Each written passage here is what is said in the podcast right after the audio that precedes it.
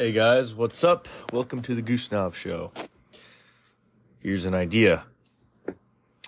Here is an idea. So, people talk a lot about the AI singularity, which is essentially, I guess, according to pop culture, a point where, I guess, computation power and,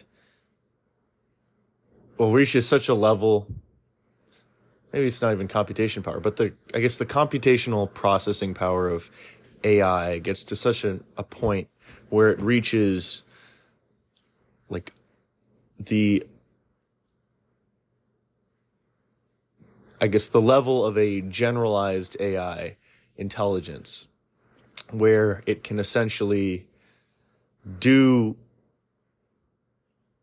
everything a human can do from a computational framework and thus it will be able to essentially maybe revolutionize society by being able to essentially like i guess automate everything you know being able to you know create unprecedented scientific advances and leaps being able to automate and discover, you know, hidden laws of physics and understand everything, you know, perfectly, I guess, or something like that. You know, that's the AI singularity. It's like, okay, well, once AI becomes smarter than people, then it'll be able to do everything infinitely better than people. Maybe not infinitely, but you know, and then everything will you know, we'll achieve a utopia or something, or or it'll kill us, or whatever. That's that's kind of the conception from popular culture of what uh, what the singularity is. Now, my issue with that, from my understanding, is that I don't think AI can be. I don't know if it's if it's a given that AI can be creative like that. I think that maybe it can automate certain tasks but I don't think it it's it's I don't think it's possible for AI to like you know have will in the same way that human consciousness can and direct thing direct itself and maybe find out stuff itself. I think that there might be, you know, something something to consciousness that isn't just purely a computational thing potentially. So I think that the the conception of a uh, the singularity. I think that it's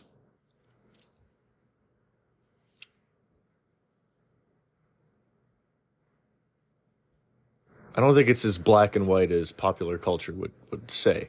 And I don't think that, oh, once it hits a certain level, then we'll reach a utopia. I think that, that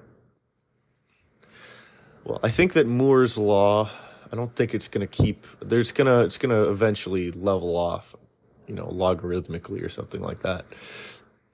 And I would also say that eventually, you're probably gonna we're probably gonna hit a steady state with computers, maybe you know, where where I don't think it's.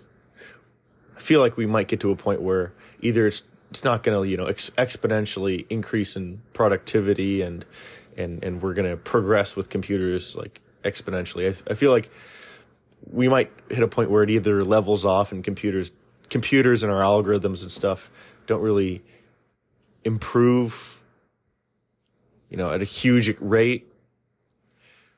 But maybe i'm wrong. And but i think that that that that point is still very far out because comp sci is in in in, in its infancy right now. Anyway the point that I'm, I'm making is that I think that the, the singularity being sold is this is going to be humanity's salvation. This is going to be what we all need to work for and look look for, and this is going to be the next turning point in history. And this is how everything will be solved and blah blah blah. I, I think that's a very I think it's a narrow minded kind of view, and I think that it, it I think that it's it's hoping for a you know, a black swan technology to disrupt everything and change everything. Like, you know, like some sort of panacea technology that will solve all our problems. I think the same issue I think that fusion energy is the same thing in a sense.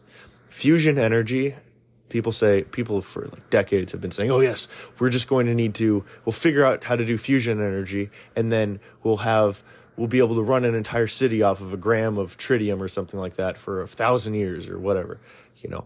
And, and they and they have all these these big promises and they think that oh you know fusion energy it's only 10 years out. It's always it's always 10 20 years out right from whenever you you you talking about fusion energy. And we never really see i'd say like real progress. It's always like you know we have progress in the science and we learn more things and blah blah blah. But we never really have a a a, a practical fusion power plant. It's all fission you know nuclear fission. That that is that is currently you know productive. You know f- fission reactors not fusion reactors. And and I think that that I think that there's a level of naive optimism when it comes to certain technologies like this where certain scientists say that you know what? This should work this should work and blah blah blah but I think that a lot of scientists they hypothesize the future of these things from incomplete or wrong starting assumptions. For example, the starting assumption behind the singularity in AI is that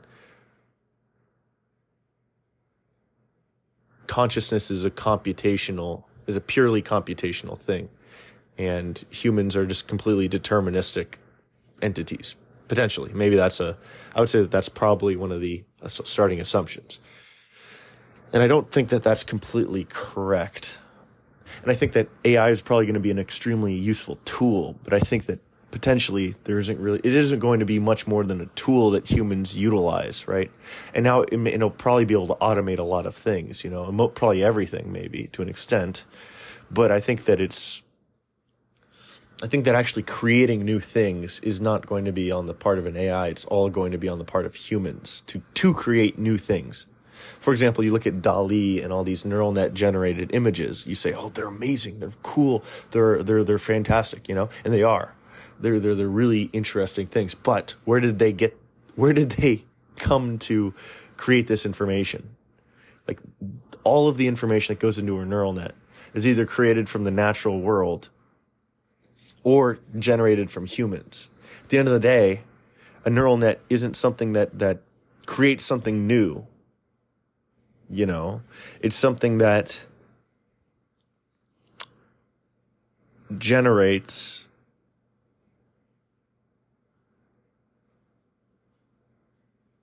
something that either already existed in nature or something that humans already generated and it just you know Im- enhanced them per- potentially you know or or conglomerated them into one thing or you know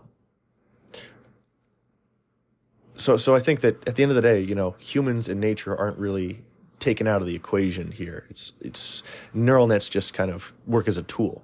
You know, it's like a paintbrush almost. You know, a paintbrush that that that takes the work of humanity and turns it into a an approximation of what all the work of humanity looks like. It's not really something new. It's just something that already existed. So, my point is that you know, like fusion, which I don't think I don't know if fusion is really a I don't know if it's it's going to be actually possible. Maybe it is. Maybe it is. But people say, "Oh, you know, stars generate all this energy from fusion." It's like, well, stars also are giant masses of you know, they they have immense gravitational forces at play. And the reason why they work is because you have the the I guess, the outward force of fusion that is contained by the inward force of gravity.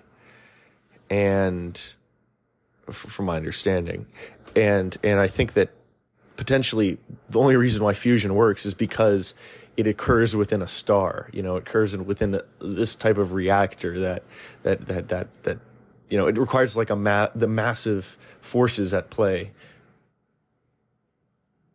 that you can't really simulate on a small level, you know, because with with gravity, right? It's such a weak, it's an extremely weak force compared to all the other forces. You know, the, the forces of of of electromagnetism are are insanely more powerful than gravity. The only reason why gravity has such an apparent effect for us is because the Earth is so large. I'd say the same thing probably occurs with fusion because the sun is so large that that it counteracts the force of you know it allows for fusion to occur just because the effects of gravity are so massive. You know. So anyway, maybe I'm wrong. Maybe I'm wrong. But just due to the fact that we haven't seen really much progress in fusion. We we don't haven't seen a a, a working fusion reactor after you know how many decades of solving this. You know, not even like a I don't even think we've come up with like a small one that it works. Or, or maybe you know like oh we've generated a little bit it, we've never generated something practical from it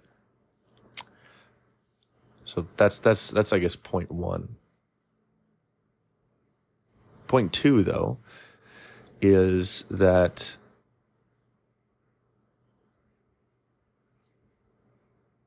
I'd say that that's a similar thing probably occurs with with the singularity hypothesis.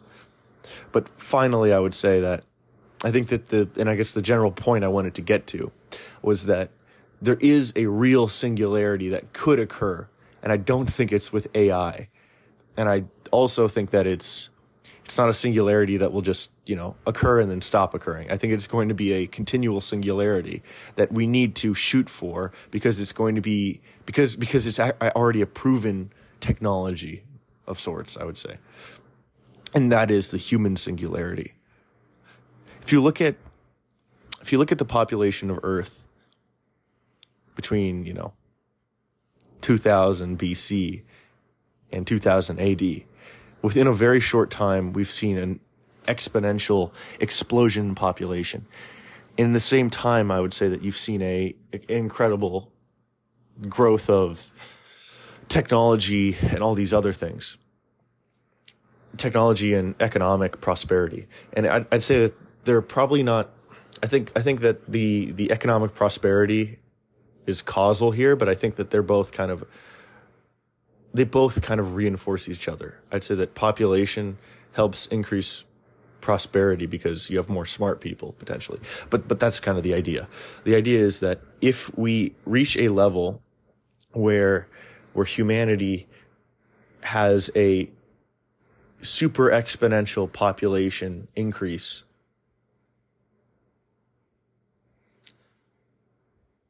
then I would say that the number of Oh, and also the uh, other assumption there is that this, we have a super exponential population increase that also includes a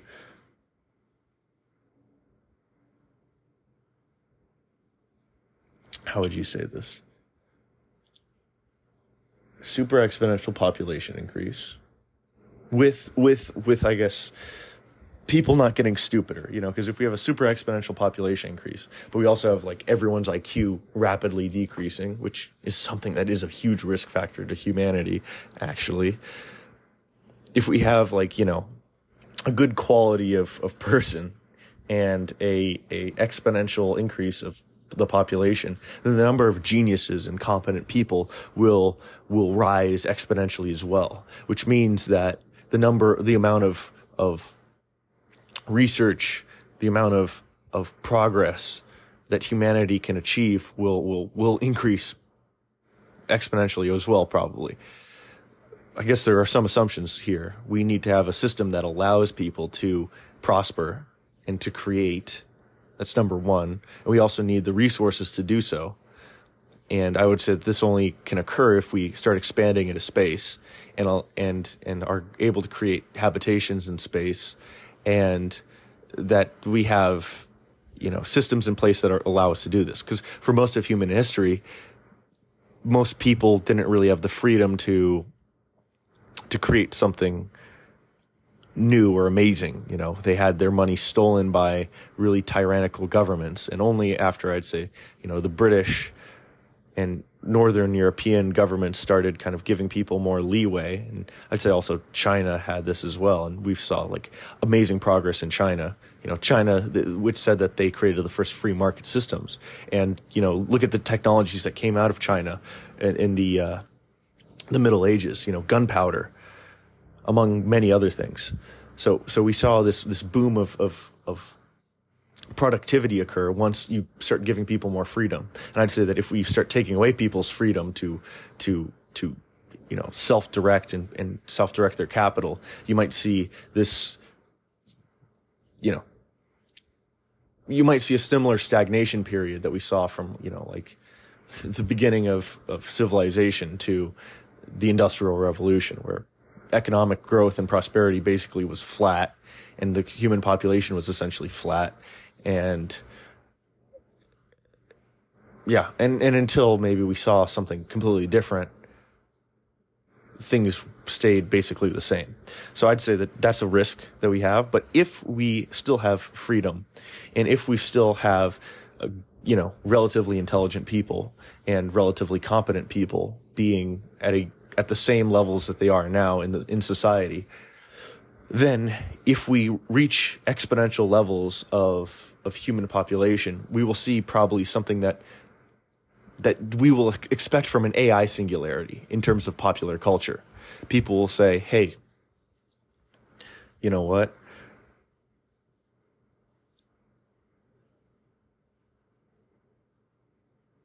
Well, let, let me let me think of how to phrase this.